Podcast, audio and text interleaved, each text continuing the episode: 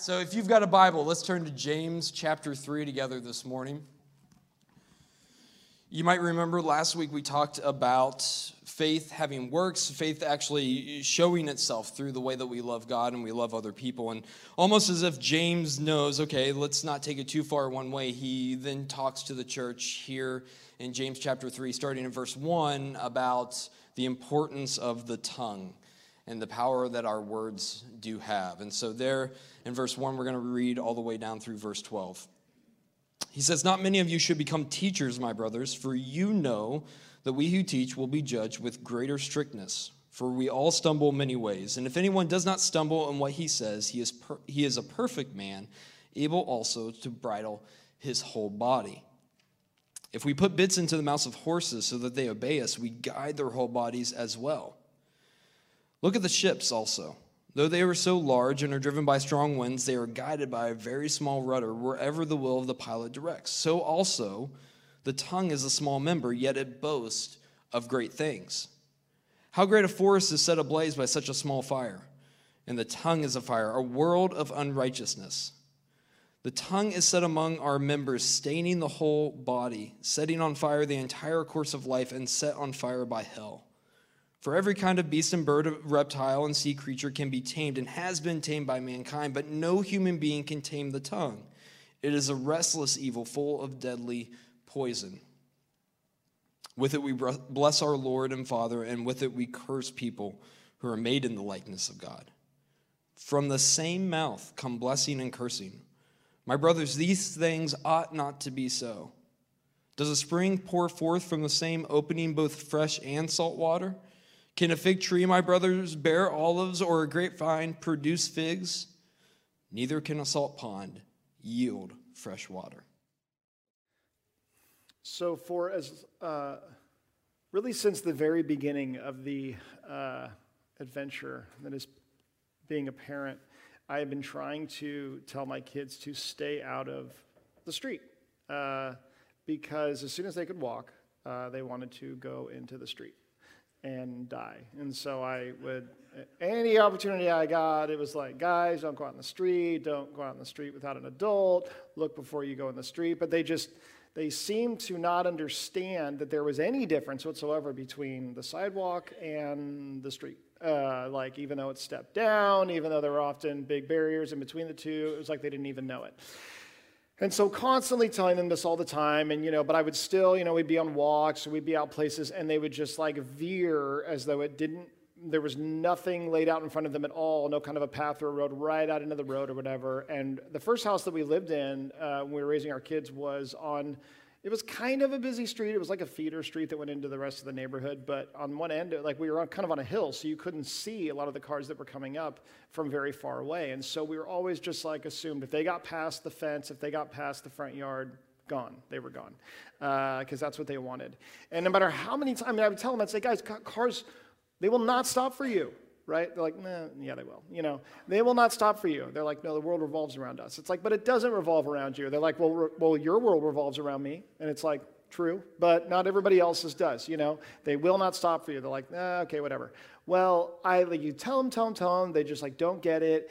And until one day we were walking through Ellie's grandma's sort of neighborhood, and we saw the squirrel, as I will call him.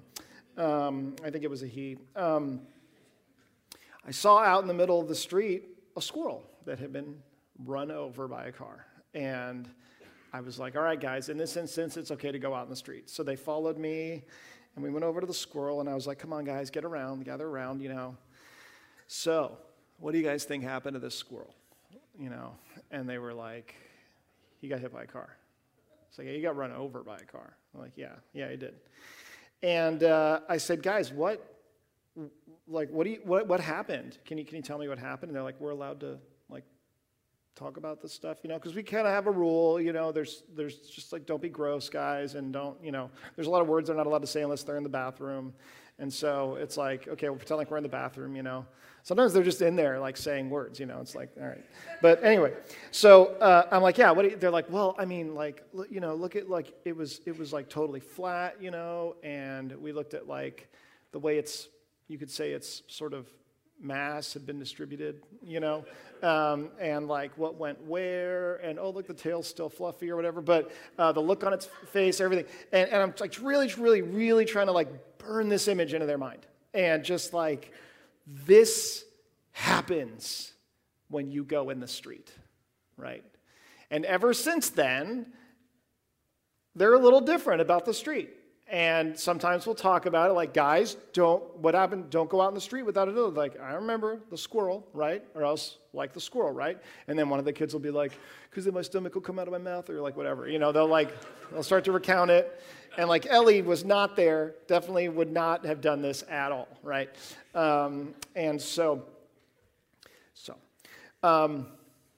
whole difficulty about trying to get a message like that across to my kids, or and this is like happens all the time with us, is that it's hard to actually show people the danger of certain things.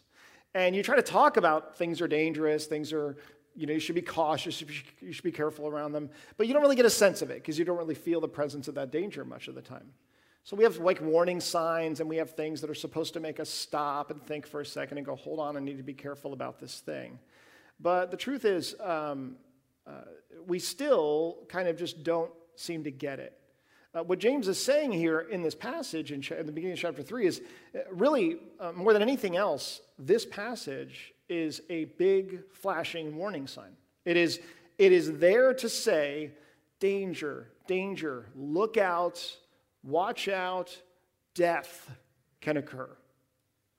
It's not really here to give us lots of practical tips on how to speak well or say the right things. That's in other parts of the Bible. It's really there primarily because James, who doesn't have a super clear flow or outline through his letter to the church, he's just listing off things. He's like, all right, I got to make sure I hit this and this and this and this and this, while I tell the church what they need to be doing because of what he saw in the way they were living. And this is the next thing on the list. And he's like, guys, you don't seem to understand quite how significant, how powerful your words are. That there's danger in them. And so that's really the main purpose. And what he does is he starts out by talking about the people that have the most influence in this area, which is teachers. He immediately starts out by saying to them that not many of them should become teachers, which is unusual for a teacher to say, right? Like, not many of you should do this thing that I'm doing. Now, a lot of, almost any commentator who studies this passage will say, like, it's hard to tell if this whole passage is supposed to be aimed at teachers or if it's supposed to be aimed at the church. And you just get this little thing about teachers at the beginning as sort of an example. Really, what most will agree upon is it doesn't really matter, because what he seems to be saying in a way that perfectly applies to both groups of people. But you could say that the teachers are the ones that it applies to the most, because what he says to them in the beginning here is he says, not many of you should actually seek to be teachers because the punishments, the judgments, and those things are greater for you than they are for people that haven't put themselves in that position. Most of us, one of the greatest fears that most people will list is public speaking, getting up in front of people and talking. And so we tend to see somebody who's willing to get up in front of people, and we go, hey, if you want to do it, then I guess you're meant to do it. I guess you're supposed to do it. Sounds good, right? Fine with me. And then if you combine that with a passion for Jesus or for God, you know, a lot of these new believers had like a ton of passion for what they were learning. You combine those two things together, and you get people who are standing up and who are teaching in an environment where a lot of new teachers are needed. And yet, there's something about the way this is happening that James is saying, you guys need to scale back big time. You need to really think about whether you should be doing this thing, whether you should have these people speaking. Oftentimes, the people that are drawn to the public eye the most are the most opinionated people, not necessarily the most knowledgeable people or the most called people. It's people who just have really strong opinions about things. And they're like, I've gone beyond the one-on-one, one-on-two level. I'd like to get to a bigger group. And I'm going to share my opinions with them. And people who agree with those opinions will be drawn to somebody who shares them a lot of times, which is what we see in many churches. We tend to mislabel things as a result of this. We call bravery what ends up actually being recklessness a lot of the time. People who don't care about the consequences of their words, we say, that person's brave. They're willing to say things that other people won't say. We call passion, a lot of times, we call passion what can merely be enthusiasm, just excitement, enthusiasm about something that may move from object to object as the season of life changes. What we call speaking from the heart means something very different, depending on your view of the human heart and where it comes from. And the idea of, should we be looking for people to speak to us directly from their heart or from something else? James' teaching is really important at this time because it is a time when the church is growing and you have house churches. So you have relatively small communities of people. And so there's a continuing need for people to step up and to teach the Bible, teach the word, to lead and to speak it and to read it with others and to discuss it back and forth.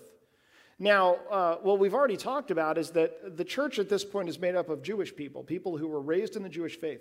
And you see throughout that the primary sort of tendency that these people have is to be religious. And that's because they grew up in this really religious system. And so if there's going to be an erring on one side, it's going to be too religious. They're going to go back to all their traditions and all their habits and all the things that they're used to. They're going to go back to the rules and the condemnation of all the other people that are bad, right? That's what they're going to go back to, many of the people who may feel led to be teachers. And so because of this Pharisaism that comes up again and again and again in James and in other epistles, he's telling them to be very careful of who teaches at a time when they're desperately in need of teachers. AKA, no matter what the need is, the standard doesn't change. And what he's telling them is really important, and it's this. He's saying that a good teacher is one who shows discretion. That's how you identify and know a good teacher. The teacher who God is calling to teach is that it is someone who stops and thinks and weighs words, and chooses what is correct, and speaks for God, and not necessarily just out of their own heart and desires and passions. A person who you would look at and say, I see discretion in this, that is the sign of a good teacher. Rather than somebody who is simply untethered, somebody who's simply known for speaking from their heart. We love public figures who say things that just shock us. We love it. We love news personalities, talk show hosts, people who speak directly from the heart. And that part of us that loves that doesn't shut off when we approach church, when we approach communities like this. But this is not what we should seek in the people who aspire to teach. A teacher is not someone who is there to simply say things that other people are afraid to say, which can simply be recklessness or arrogance. And we see more than anywhere else that in the church, this is a destructive thing. A person who's been given the privilege to teach is there to speak God's words and not their own words. They're there to speak God's heart and not their own heart. And I think that, I mean, it is so, we're not often drawn to discretion. I don't think I would describe human beings as functioning that way, you know. Boy, we just flock to discretion, you know. We are magnetically pulled to people with personalities that just exude discretion, right? No, that's not how we work. We don't seem naturally to be pulled to that. And so much of the time, we're simply pulled to those who do these other things. And James is saying, look for the person who will stop and discern. Teachers face greater judgments than others, he says. Teachers make bigger mistakes than others. Teachers are attempting to do something that nobody can really do, which is master their words and then stand up in front of everyone. So what he's basically saying is he's saying the hardest thing to control in your whole life is your tongue. So think twice before you get up in front of other people with an uncontrolled tongue, where the punishment will be greater, the judgment will be greater, the expectation will be greater. And so the solution, while it's helpful for us to keep this in mind when we look to the people that teach and that lead in any context, it is helpful to ask ourselves this question: Is this someone who shows discretion? Really, what James is doing is he's primarily speaking to the teachers and saying it's your job to use discretion. No one else can make you do it, because they don't know how God's word affects you. They don't know if it's something you're processing, if it's something that you're allowing yourself to be shaped by and to internalize, right? No one knows that but you, ultimately. And so he's talking to the teachers. That's why there's language about punishment and everything else. It's like, here's why you should take this seriously, because it's in your own self-interest not to get into this if you're not really willing to do it for the right reasons and do it the right way. And from this point on, everything James says can apply to both teachers and the rest of us. Because when he talks about the ability of the tongue to control the whole body, he's talking also about the ability of the teacher to sway a whole group of people with words. So he goes on and he's talking about our tongue and the way we use it. And the first point that he makes super clearly is this: The tongue is stronger than you think. However strong and powerful you think your words are, James is telling you they're stronger and they're more powerful and they have more of an impact than you think and they cause more than you think they cause. And you might be like, I have a pretty high view of my words. It's like, I know, they're even more powerful than you think because they matter even in the instances when you don't want them to or you don't think they should. The example that he gives is this idea of controlling big things with small things. Recently, I've been drawing a lot. And I'm hesitant to say that because I don't want to in any way give any sense that I can draw, because I really kind of can't still at all. But I've been drawing a lot. So, like, honestly, you would look at a piece of paper and be like, what is that? I'd be like, that's a car, you know? Okay, you know? That's fine if it makes you feel good. But it kind of helps me relax. I have ADD, and so if I'm doing something, it helps me focus on other things. And so I've been doing this, and as most aspiring artists, I mostly am focused on trying to kind of achieve the perfect Batman. So as I'm working on my Batman, I'm reading online and saying, you know, focus on, try to kind of study anatomy and see how it works, and that will help you. I'm like, that makes sense, because Batman's a, you know, physical human shape. So we had this book that we bought at Costco. It's a really big book. It was $10. That's basically explains Costco, right? It was like, look at how big this book is. It's $10. You gotta buy it, right? And it was like the visual guide to the human body, and it's a really great book. It's actually a really great book to have if like you have kids and they're like asking you random questions like, where do your eyeballs go? And you're like, here, I'll show you. And they're like, ugh, you know? And then they're all freaked out and they have nightmares. So, because an image of a brain with just eyeballs, that's scary to some kids. So, that's not me. That's Steve May. Your Siri's going off again. It's the Australian voice. That's not mine. Now we all know about it. Okay, so anyway. So I have this big picture book of human anatomy, and I don't know if you've ever seen a human body with just muscle, but it's pretty crazy looking, and not really something you want to leave out much, but so I'm looking at this a lot, and I'm trying to kind of draw it and figure it out. And you look at the human body, just the musculature of the human body, and you just see like where the power is. You see because it's the size of the muscles. You see these big muscles in the legs that sort of propel us and move us. If you're into climbing at all, you know, use your legs, not your arms, because the muscles are way bigger and they're way stronger. You have muscles all over, and they show you the way that your body's supposed to move and what it's supposed to do, and it's really crazy. But the one that you don't see most of the time when you're looking at it is the one, according to James, that moves all of it. The one that actually has the most power out of everything, which is the tongue. You would never look at like a breakdown of the human body if you didn't know anything about it and say, oh, I bet the most powerful thing is right in there, that mouth thing. But that's what James says. He says, this little thing has the ability to channel and sway all the power within a much bigger thing. It steers it. So everything that you can do can either be good or it can be bad, based on your tongue, he says. Just like a ship, a massive structure moving through a powerful ocean, being propelled by powerful wind, can be steered one way or another, completely different way, simply based on this little tiny thing called a rudder because of where it is and how it works in relation to the rest of it.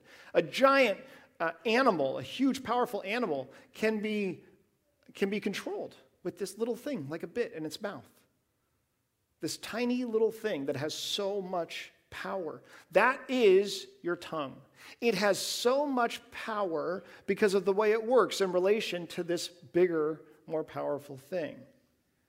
Proverbs talks about this. We've said that James is wisdom literature of the New Testament, and some of the best wisdom literature in the Old Testament is the Proverbs. And you see how James himself has been influenced by a lot of what's in Proverbs, because he's basically explaining those ideas. Proverbs 15:4 says, a gentle tongue is a tree of life, but perverseness in it breaks the spirit. So a gentle tongue brings life. It actually has the power to bring life. But perverseness in it, it says, breaks the spirit. We are made in God's image. And as being made in God's image, we, unlike any other creature, created thing on this planet, have the ability to speak words, and by doing that, we actually create life or death, just in the same way that God himself did.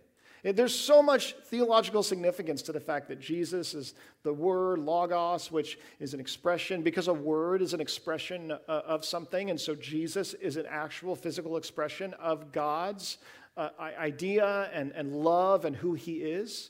It's expressed physically through this thing. That's what words do. So when we speak, we some would say, clothe our thoughts, and they then become realities. And we go, no, I'm just talking. It's just words, right? I mean, hasn't James been saying up till this point that really actions matter so much more than words anyway?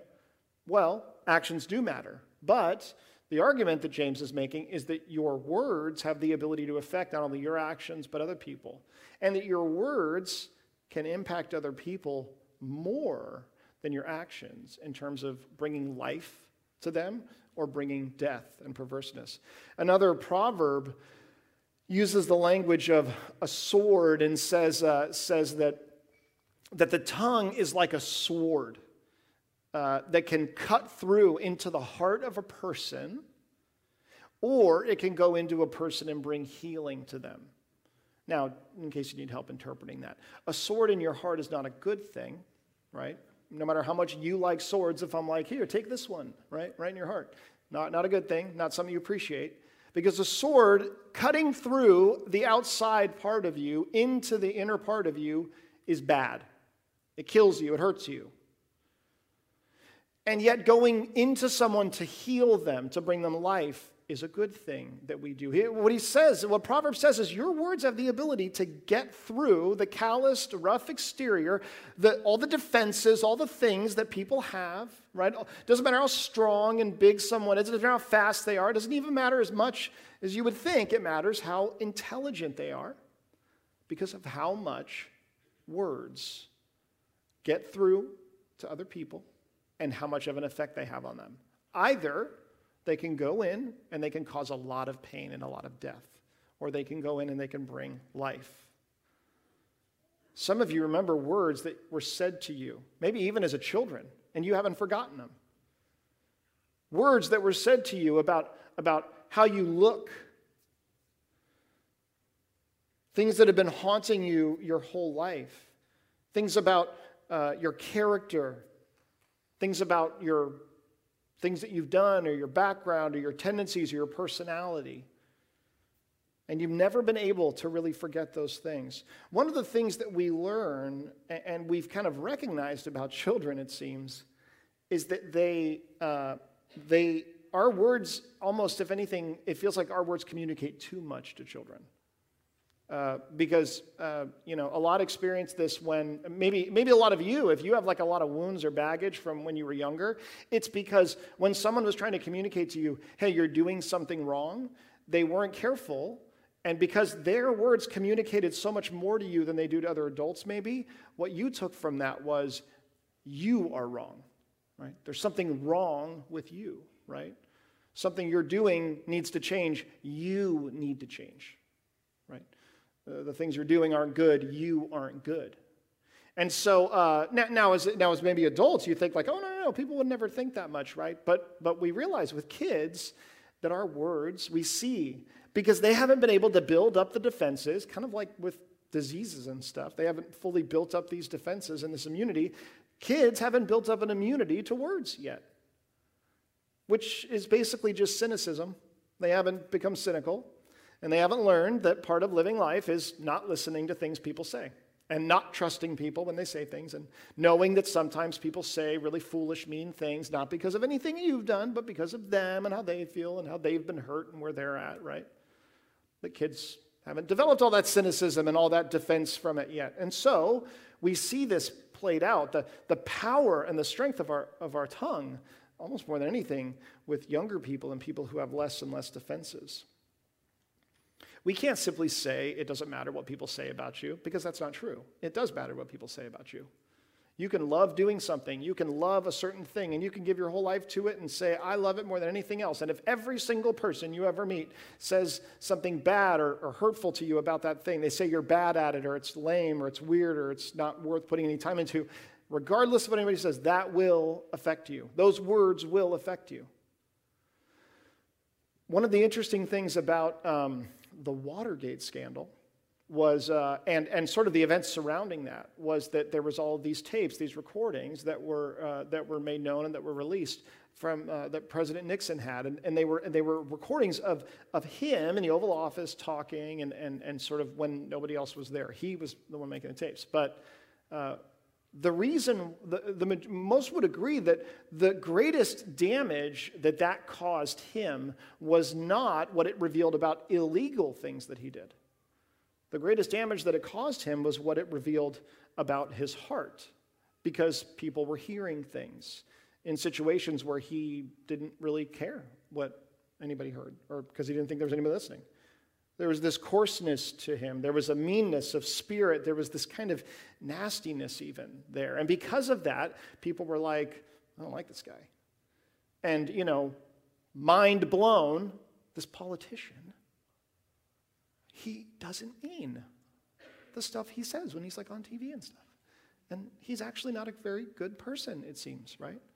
I'm not making a statement about any particular party, by the way, because I'm pretty sure if you had the same sort of a situation with a lot of people who are in leadership and who are in power, what we would find is that their words said in those instances reveal things about them. They reveal the heart. We live our lives acting like our physical size, our capability, our intellect are what matter most when it comes to causing harm and good. But according to James, our words carry much more sway than our physical actions ever could with other people. Words give us the ability to create and destroy. And ultimately what James is saying here is that if you can master your words, you can ultimately master yourself, because they are the hardest thing to master. Which again is why you should think twice before getting up in front of people and talking about things. He goes on then, takes a pretty negative turn. And again, instead of giving advice on how we can be better talkers and speakers and what we should be saying, nope, he goes negative. And he says how dangerous the tongue is. He says it's not just powerful, it's dangerous. In fact, it's more dangerous than you think. So however dangerous you think that your tongue is, your words are, it's more dangerous than that. This is what James is saying. He uses the analogy of a wildfire. A wildfire in ancient Palestine is the worst thing that could happen. In such a dry, arid place, they have no infrastructure. They have no way to, they don't have access to much water to begin with. They have no way to really put out large-scale fires. And so when a spark lit a fire, you just had to stand back and watch it consume everything. until it ate up all the fuel and it was gone. That's all you could do. This absolutely most devastating force he likens to your tongue, saying that when you speak words of destruction, what they do is destruction that is akin to the wildest fire that can consume your whole village, your home, everything that you care about and love and know about. The very summer that we moved here was the summer that there was a fire in the gorge. And fortunately, we had visited several times before that, and we were able to see the gorge before this, because a lot of people were saying at the time, like, if you hadn't seen the gorge before this, you won't. There's certain things you'll never see again in your lifetime that looked the way it did because of so much of the damage and the destruction there. There was days of burning. There was ash here in our own town. I mean, it was just devastating what it did. And it just spread and spread. And even with all of the abilities that we have to use invention and infrastructure to fight fire, when it comes to a wildfire, a forest fire, it feels like we can barely do anything, it seems. We just wait and hear reports, and it just doesn't seem to be like we're winning ever. Well, it turns out that it was a young boy who started this fire. He was lighting fireworks, and he, somebody saw him, and then he eventually came forward, and so eventually charges were brought against him, and to the tune of $37 million in restitutions. So wisely, he lawyered up, and he went to the judge, and the lawyer said, this is insane.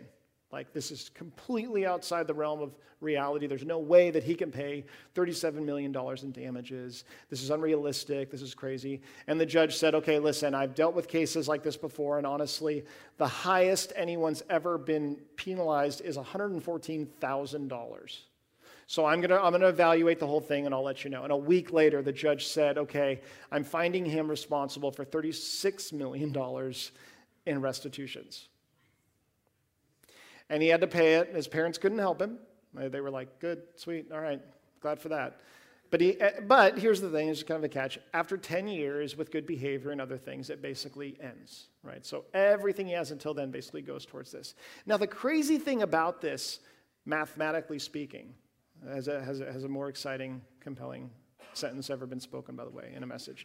The crazy thing about this, mathematically speaking, is that the destruction that he caused already far outweighs the amount of money that he can ever earn in his lifetime, which basically means he has already caused more destruction, it seems, than he can cause good.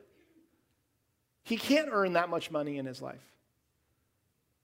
And as unfair and crazy as that seems, the truth is, this is the way that sin works. Is that we don't think of our words as being that destructive, as being that big of a deal. Just like any kid would say, like, oh, it's something foolish that I'm doing. It couldn't possibly be that big of a deal, right? But it can. Because at the end of the day, we have all of the civilization we've built and all the industry and all of the invention and infrastructure and all these organizations and ways of governing. But at the end of the day, all of that stuff is people. And people are impacted by words, at least until the machines take over. Words get in, and words impact.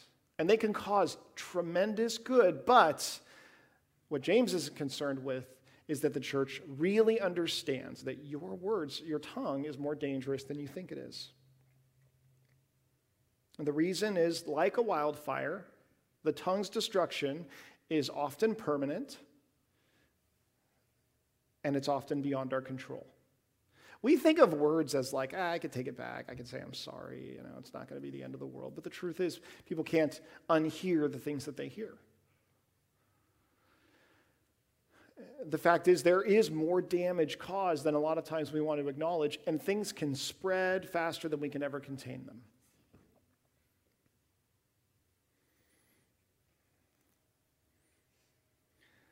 I know a lot of people who've never said a four-letter word in their life, the bad ones, but who create more destruction through gossip, through slander, through deceit and anger words and bitterness than they ever could with foul language because of the words that they speak and the curse that they bring instead of the blessing. What James says here in this passage is, he says, I'll go back. What he says in this passage here is, the tongue is set among our members, staining the whole body, setting on fire the entire course of life, and set on fire by hell. That phrase, the entire course of life, if you literally translate it, it is a Greek term that means the wheel of life. And it's not a biblical term. It's not used anywhere else in the Bible. It's a Greek concept. And the wheel of life is a phrase that people used, and it refers to the patterns and the habits of a person's life. So basically, it's kind of what makes you you. It's your personality. It's the discipline that you've developed. It's, you know, if you're a really good person with lots of integrity, who's hardworking, people would say, look at the wheel of their life, of the patterns of that person's life. I want to be like them. I want to have one like that. When you say, oh, this is the new me, not the old me, you're referring to like how you want to change something about that pattern. That no, all the good things you did today, that's great, but when you wake up tomorrow, this is the person that you're going to be by default. This is all the ways that you try to discipline yourself and shape yourself and form yourself and improve yourself because you want to have a good life. You want the wheel of your life, the whole of your being to be good and to be constructive. And what James says is, he says, your words are so dangerous that they have the power to consume the good that is done by all of that. So you can spend your whole life trying to be so great in all those ways, but if your words are not controlled, if your tongue has not been tamed, then it can consume that. It says with the fires of hell, it can cause evil, and it can cause bad, and it can cause damage.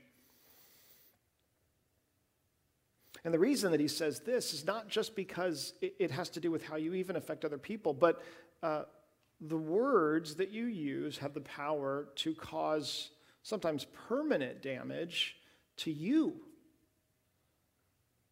Because, you know, the only surefire way to protect yourself against someone's words is to not hear them and to leave and go away, which is what we do. That's what we do with people whose words are poison, whose words bring curse again and again and again. We just find ourselves going, I don't want to be around them. In fact, I need to get away from them because I can't. That's the only way that I can control it. And this is what people will do if you continue to use these dangerous words and not realize how toxic they can be. Is that all the stuff you're living for and your reputation and your life is going to amount to not much because people aren't even going to want to be a part of your life. And you're going to find yourself alone. This is how a lot of people feel. They're happy to be alone. They're happy to not be with other people because they just want to be able to say whatever they say and not care. I was talking to an elder once at a church that I had been at and done ministry at for many years. And I started there, and I was very young and sort of inexperienced in ministry and working with people. And I was expressing to him frustration over the fact that people just didn't take me seriously. And I said, no matter what I do, no matter how hard I work, no matter how good things seem to be, sometimes these people just don't, they just treat me like I'm a kid, or they just treat me like it's like they don't care. And he said, you know, to be honest, I think when you first started out in ministry here, he said, I think there were some things that you said and that were said sort of out of immaturity, you know, and I think that they haven't been able to really forget those things. They're always going to see you as that person, right? No, none of you guys know how that feels, right? None of us know how that feels to be like, don't see me as that person anymore. See me as this person. And a lot of times you know that when you're around a new community or group of people and they see you differently. They're like, I don't care what that was like, whatever. And some people move on again and again and again to new communities for that exact reason. They're like, it's way easier to just say dumb stuff and not care and then just move on to the next group of people. Why? Why does it work this way? Because sometimes the impact of our very words is permanent, it seems. That we and you're like, that isn't fair. You're right, it's not. But that's how people work. And people are at the heart of everything. And that's why James is saying the tongue is more dangerous than you think. What he's talking about is in the church. He's not talking about how we are even outside the walls of the church as much. This isn't about proving your faith, showing the evidence of your faith.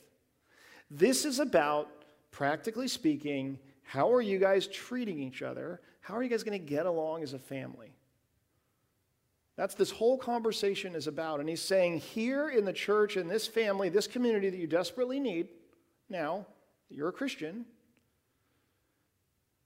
the way you use your tongue, the things you say, focus more on saying the things that you know should be said, rather than focusing on just saying what's in there and thinking that's what people need to hear. The last thing that he says that is really important is he says that the tongue must be tamed.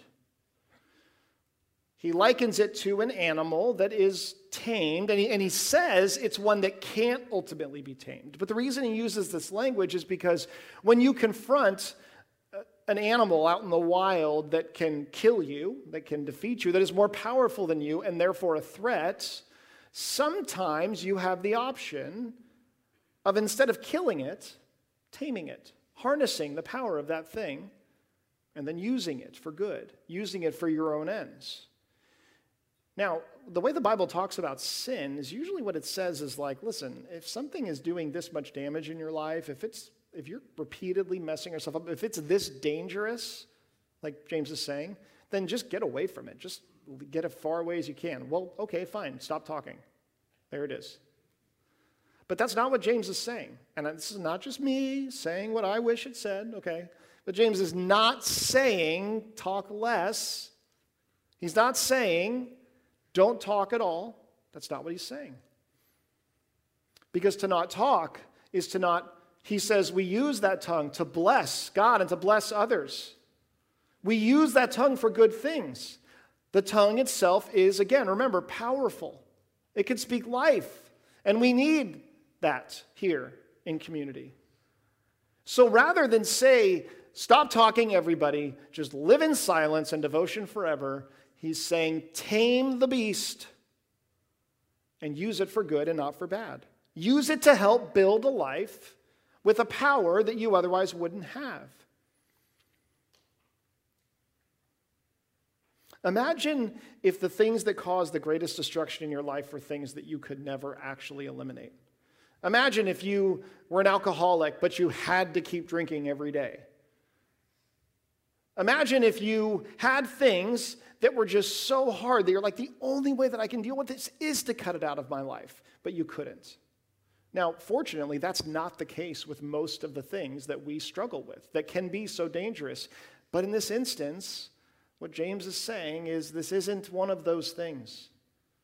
So you have to learn to tame it. You have to learn to control it. And the way that you control, that you tame your tongue, and for some here, like, let's be honest, this isn't even about taming. This is like, we're at the housebroken stage. We're at like, housebreak your tongue, okay? Just get out and then let it all out or whatever. I don't know. Go into a closet and talk to a mirror, or have your friend that you say stuff to or whatever. But ultimately, the goal is to tame this thing. And the way that we do it is we do that through repetition, through practice. We only think of the 50% of this that is like what you don't say, what you don't do. That's what we think of. When we think of controlling your tongue and taming it, we think of, okay, don't say this, don't say that, don't say this, don't say that. That's not what he's describing. There's another 50%, which is, what am I supposed to say? What do I say? You say the things that you know you should say. Not to be some religious hypocrite, not to be fake, right? We just had Valentine's Day.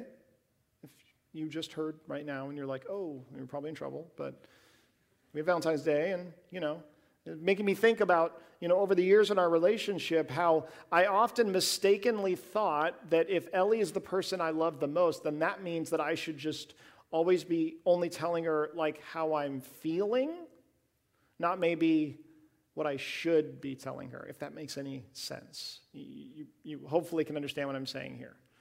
It's the difference between saying the things that you know they need to hear rather than always just saying the stuff that you're feeling in life when what you're feeling is only going to hurt.